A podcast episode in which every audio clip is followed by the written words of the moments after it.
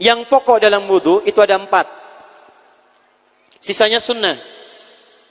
Awas, kalau yang 4 ini tidak sempurna, maka batal wudunya. Kalau sholat kamu ingin sempurna, maka sempurnakan dulu wudunya. Awas, hati-hati bu ya. Bu. Lihat baik-baik. Kata para ahli hadis, kenapa Nabi mengajarkan wudu dulu? Padahal orang ini yang salahnya sholatnya. Kenapa wudunya yang diajarkan? Kata para ahli hadis, ini menunjukkan ada kaitan antara wudu dengan sholat. Kalau orang benar wudunya, pasti benar sholatnya. Kalau orang wudunya salah, akan berdampak pada tidak sempurna sholatnya. Silahkan ibu cek. Anak ibu wudunya seperti flash. Cepat, kilat. Secepat kilat, itu pasti menunjukkan sholatnya bermasalah. Nah sekarang bagaimana Nabi menunjukkan wudu yang benar? Yuk kita lihat pelan-pelan. Buka Quran surah ke-5 ayat ke-6. Paling kiri sebelah atas. Ayo lihat sini, lihat. Kata Nabi kalau sholatnya ingin sempurna dimulai dari wudu. Ya ayyuhalladzina amanu. Kalimat wudu dibuka dengan kalimat iman. Idza qumtum ila shalah. Kalau kamu ingin sempurna dalam menunaikan sholat. Faghsilu wujuhakum, maka mulai dengan menyempurnakan wudu. Lihat baik-baik, saya tidak bermaksud mengajarkan, hanya mengulang kembali apa yang kita pelajari. Yang pokok dalam wudu itu ada 4. Sisanya sunnah. Awas, kalau yang 4 ini tidak sempurna, maka batal wudunya. 1, faghsilu wujuhakum, basuh wajahnya. Kalau disebutkan wajah dalam bab wudu, itu tidak ada yang lain kecuali bagian tampak muka. Gitu ya. Kalau yang punya jenggot, itu termasuk janggutnya diselai-selai. Kalau bapak kalau tidak punya jenggot atau belum punya jenggot, tidak usah maksa. Karena sunnah dalam hadis jenggot itu, sunnah merawat, bukan menumbuhkan. Silakan buka tentang babul deha, bab jenggot. Itu hadis-hadis tentang sunnah jenggot, sunnah merawat.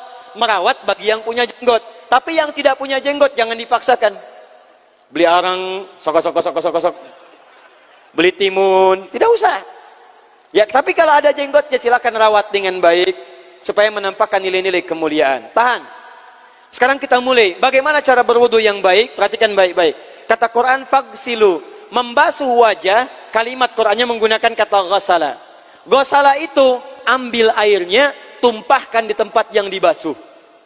Ambil airnya, tumpahkan di tempat yang dibasuh. Mohon izin, tahan sebentar. Mas, sini mas. Punten ya, yang kan bantosan, kadir sekedap. Sifat wudu cuma ada 3. 1, pakai keran. 2, pakai gayung. 3, air yang mengalir.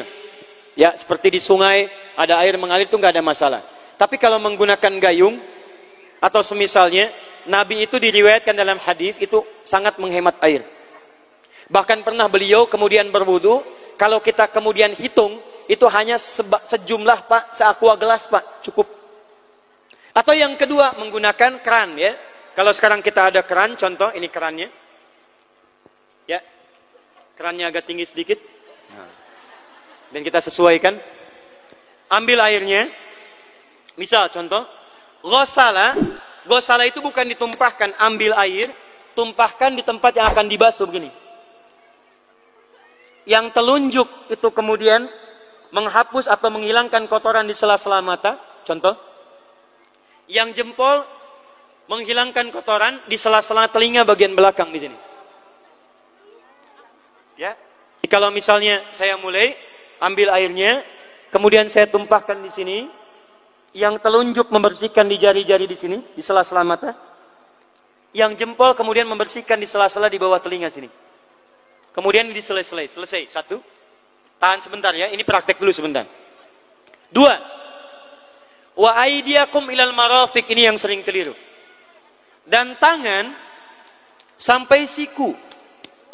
Ingat, tangan bahasa Arabnya yad, yadun. Tapi dalam ibadah itu selalu diberikan batas. Misal ini kafun. Ini asabi'. Ini sampai sini rusghun. Sampai sini, Bapak Ibu sekalian, ini namanya mirfaq, jamannya marafiq. Sampai sini katif. Dari sini ke sini itu yad, tangan. Dalam bab salat, bab wudu, bab ibadah, Tidak pernah Al-Quran dan hadis menyebutkan tangan kecuali diberikan batasnya. Contoh, kita saat akan takbir, Allahu Akbar. Lihat An-Nasai nomor hadis 886. Kata Nabi, fawado'a kaffahul yumna. Maka orang salat itu meletakkan telapak tangan yang kanannya, alal yusra, di punggung yang kirinya. Jadi begitu takbir, Allahu Akbar, yang kanan meletakkan di punggung kiri. Apa batas meletakkannya? Cuman sampai 3. 1, yang telapak ke punggung begini, jadi boleh begini. Yang kedua, pergelangan ketemu pergelangan begini. Rusgun ala rusgin. Jadi begitu takbir, Allahu Akbar, ini boleh. Tapi nggak usah diukur, Pak ya. Jangan telat. Allah. Pas, cepat. Boleh nanti lebih sedikit ke sini. Yang tidak boleh, awas, ini dilarang dalam hadis. Yang tidak boleh, kata Nabi, jangan engkau bersedekap seperti orang sombong. Kata para ulama, bagaimana? Ketika tangannya bertemu dengan mirfaknya begini. Ah, ini awas, sedekap yang dilarang, hati-hati. Kadang-kadang ada orang menes ke puncak subuh-subuh, sholatnya begini. Ya? Awas nih. Cuman 3 kalau tidak begini, begini, atau begini. Dan saat mengangkat itu cepat, Pak. Hadisnya cepat. Fa wado'a. Fa itu di ilmu nahu harfu atbin. Rabitin. Baina syai'aini bila hudud. Huruf yang menyambungkan dua peristiwa tanpa jeda. Cepat. Jadi antara mengangkat dengan meletakkan langsung. Angkat. Allahu Akbar. Tidak ada gerakan lain. Maaf, saya tidak bermaksud menyalahkan. Saya alhamdulillah ada koleksi 1235 kitab hadis. Saya mencari gerakan dari ngangkat ke meletakkan begini, tidak menemukan gerakan lain. Karena itu, jangankan hadis-hadis yang sahih, di kitab hadis palsu pun, pemalsu hadis tidak tertarik memalsukan hadis ini. Saking jelas, jadi saat mengangkat langsung begini. Kenapa saya penting terangkan? Karena ada sebagian saudara-saudara kita merasa tidak enak, Ustaz, kalau saya takbir masa kiri duluan, sedangkan kiri kurang bagus, yang bagus kanan. Saya mah pengennya begini aja lah. Begitu takbir, kanan duluan, baru tutup dengan kiri. Jadi begitu diangkat, Allah, kanan masuk, kiri begini, tutup. Kadang-kadang kaki naik dikit. Nah, itu maaf. Saya tidak bermaksud menyalahkan, tapi saya belum menemukan hadisnya. Dan pemalsu hadis pun tidak tertarik memalsukan hadis ini, karena saking jelasnya, angkat, tutup. Jelas ya? Nah, sekarang lihat sini.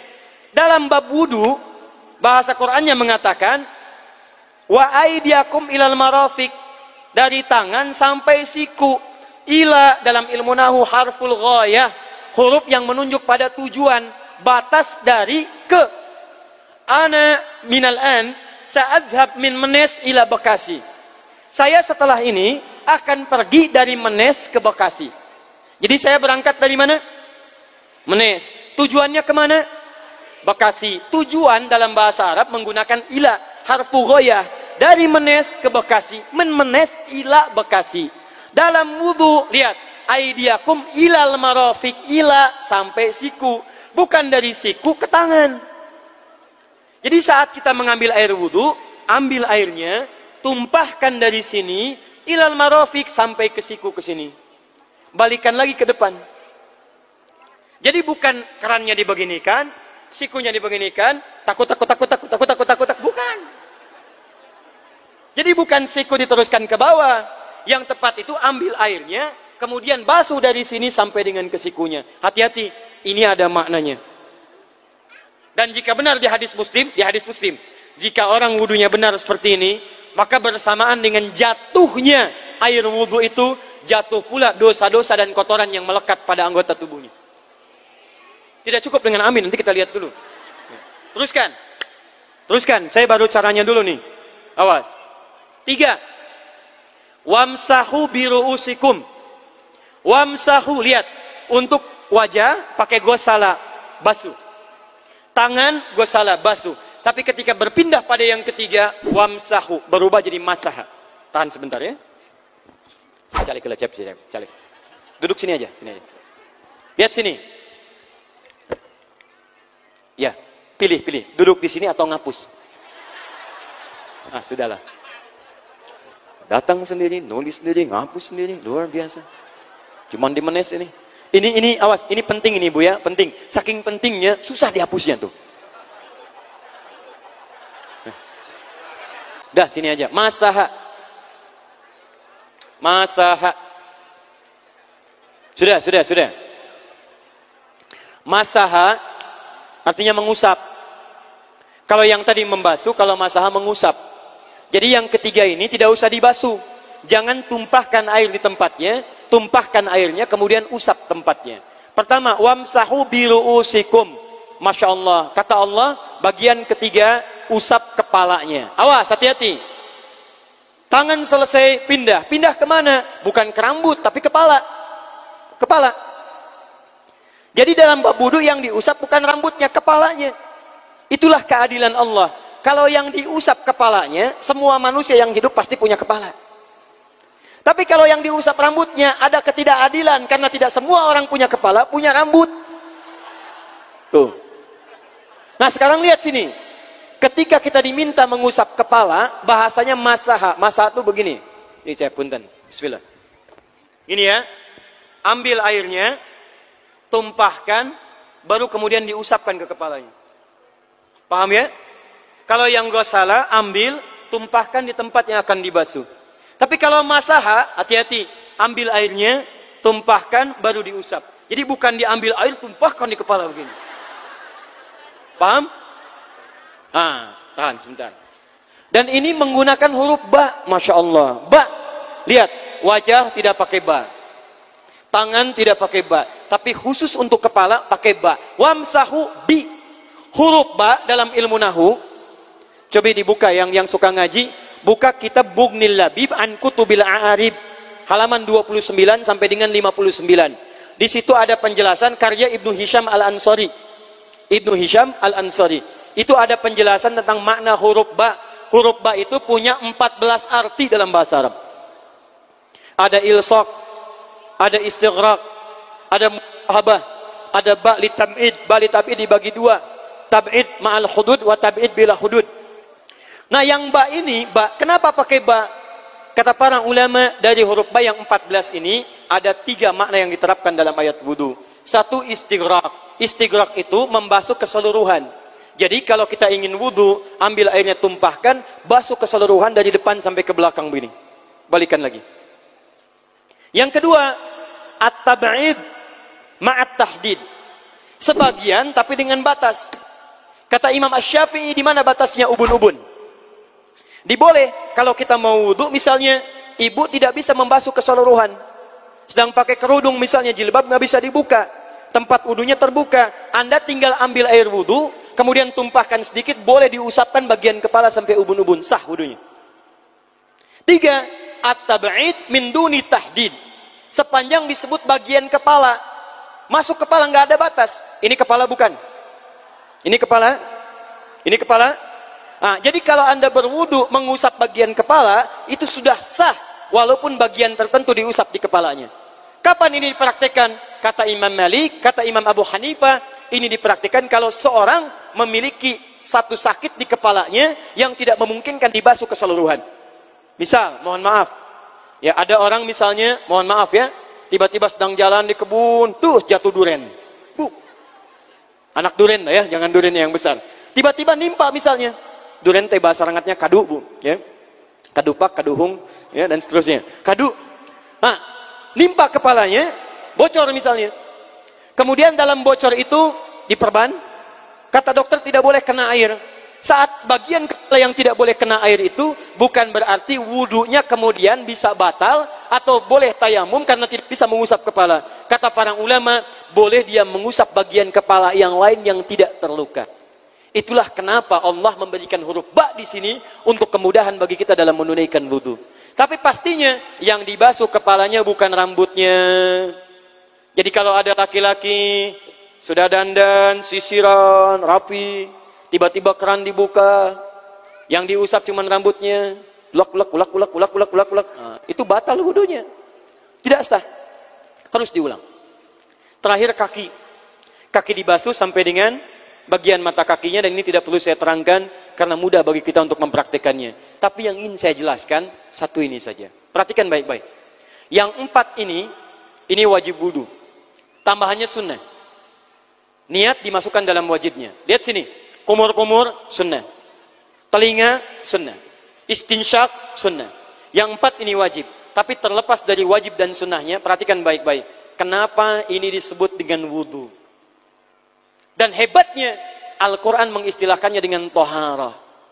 Taharah. Apa itu taharah? Apa itu suci? Taharah. Apa itu taharah? Suci. Apa itu suci? Taharah.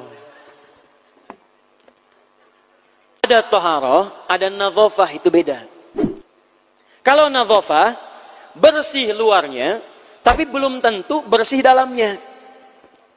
Bisa jadi luarnya bersih, tapi dalamnya najis. Misal, hewan yang paling najis apa? Yang haram.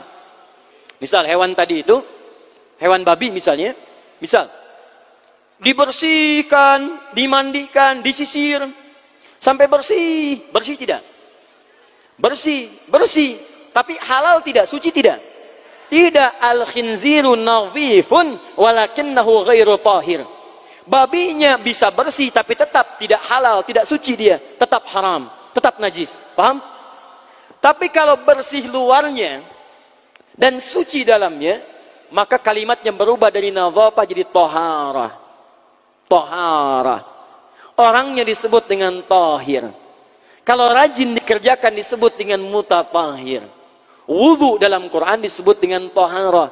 Seakan-akan memberikan pesan, maaf, orang yang wudu itu bukan hanya bersih fisik luarnya saja. Jadi kalau orang wudunya bersih, bukan cuma wajahnya yang bersih. Kalau wudunya benar, bukan kotoran di tangan saja yang hilang. Tapi mohon maaf, fisik-fisik dalamnya itu ikut suci. Fungsi tangannya jadi bersih, fungsi wajahnya jadi bagus, fungsi lisannya jadi bagus. Makanya kata Nabi, kalau orang benar wudunya bersamaan dengan air wudu yang menetes, maka tumpahlah kotoran-kotoran di bagian fisik-fisik tubuhnya. Jadi kalau kita benar wudunya kumur-kumur, kukumur, masukkan misalnya, masukkan, keluarkan, bersamaan dengan keluarnya air itu, maka kotoran-kotoran di lisan pun ikut keluar. Tangan dibasuh, bersamaan dengan dibasuhnya tangan, fungsi tangan yang kotor-kotor itu ikut hilang. Hadis Muslim. Makanya orang yang setelah selesai wudu dia berdoa, apa wudunya? Apa doa wudunya? Asyhadu anna ilaha wa asyhadu anna Muhammadan Allahumma minat waj'alni minal, lihat sini, minal mutatahhirin, minat tawabin. Lihat-lihat, Bapak Ibu kan baru wudu, tapi kenapa doanya selesai taubat? Allahumma ja'alni minat tawabin. Ya Allah, jadikan saya termasuk orang taubat. Kita kan baru wudu, kenapa doanya baru selesai tobat? Sedangkan tobat itu mengakui kesalahan, menyesali kesalahan, dan berjanji meninggalkan yang salah, mengganti dengan yang baik-baik. Makanya kalau orang wudunya benar itu, begitu dia kumur-kumur, dia ingat kesalahan apa yang dikerjakan oleh lisan ini. Jadi begitu kemudian ditumpahkan airnya, hilang kotorannya. Maaf, yang suka mencela wudu, selesai wudu tidak akan mencela lagi karena tobat dari celaan. Makanya kalau wudu Anda benar, coba ingat-ingat, siapa korban dari lisan Anda yang tajam itu? Apakah ibu Anda yang pernah menangis karena lisan Anda? Apakah ayah Anda yang kecewa karena kalimat-kalimat Anda? Apakah tetangga Anda yang menjauhi Anda karena kata-kata kotor Anda? Kalau tiap hari Anda wudu, tapi kemudian lisan Anda masih kotor juga, ada yang salah, Anda cuma menghabiskan air untuk menghilangkan kotoran di lisan. Itu tanda pertama. Tangan basuh. Makanya orang yang wudunya benar, tangannya tidak akan berbuat yang kotor lagi sampai ke ujung kakinya. Karena itulah ibadah ini disebut dengan wudu, seakar dengan kata dawu. Kata para ulama, mereka sebagian mengatakan dawu artinya cahaya, dawu artinya sinar, dawu artinya al-husnu, baik budi pekerti. Kalau orang benar wudunya, bertambah sinar di tangannya, sinar di wajahnya, sinar di lisannya. Apa sinar itu? Di dunia sinar-sinar amaliyah kebaikan, sifat-sifat baik, di akhirat pancaran-pancaran kemuliaan. Satud'a ummati yaumal qiyamati ghurral muhajjalin. Akan dipanggil umatku di hari kiamat dengan banyak cahaya melekat di tubuhnya. Tangannya ada cahaya, matanya ada cahaya, wajahnya bercahaya, kakinya bercahaya. Cahaya apa itu? Kata Nabi, min atharil wudu, dari bekas wudunya. Jadi kalau kita benar wudunya, itu kita jadi orang baik. Ada cahaya kebaikan dalam diri kita. Itu yang disebut dengan tawabin. Makanya kalau Bapak Ibu tiap hari wudu, Allahumma ja'alni minat tawabin, tapi mulut tidak tobat, tangan tidak tobat, kaki tidak tobat, ada yang salah dengan wudunya. Waj'alni minal mutatahhirin, jadikan saya orang bersih dan suci. Jadi kalau selesai wudu, pakaian bersih, wajah bersih, tangan bersih. Ini pakaian bersih, pakai jas, pakai dasi, tapi tangan tidak bersih, korupsi juga, mencuri juga, menipu juga, ada yang salah dalam wudunya. Kalau kita bisa mengerjakan wudu ini dengan baik, maka naik status kita. Disebut sebagai, langsung oleh Al-Quran, disebut hamba yang dicintai oleh Allah Subhanahu wa Ta'ala. Di Quran surah kedua Al-Baqarah ayat 222. Saya tutup. Lihat ayatnya. Ujung ayatnya, di ujung ayatnya. Innallaha yuhibbut tawwabina wa yuhibbul mutatahhirin. Sungguh Allah akan sangat mencintai orang-orang yang taubat dan orang-orang yang terbiasa untuk bersuci. Kita selesai wudu mengatakan, Allahumma ja'alni minat tawabin, waj'alni minal mutatahirin. Dijawab oleh Allah, innallaha yuhibbut tawabin, wa yuhibbul mutatahirin. Karena itulah orang yang rajin wudu adalah orang-orang yang dicintai oleh Allah Subhanahu wa Ta'ala. Jadi kalau bapak ibu, maaf ya, sekarang cek. Kalau batal wudu, pengen wudu lagi. Tidak hanya saat sholat. Sekarang batal wudu, ingin wudu. Batal wudu, ingin wudu. Itu tandanya bapak ibu sedang mendapatkan cinta dari Allah Subhanahu wa Ta'ala.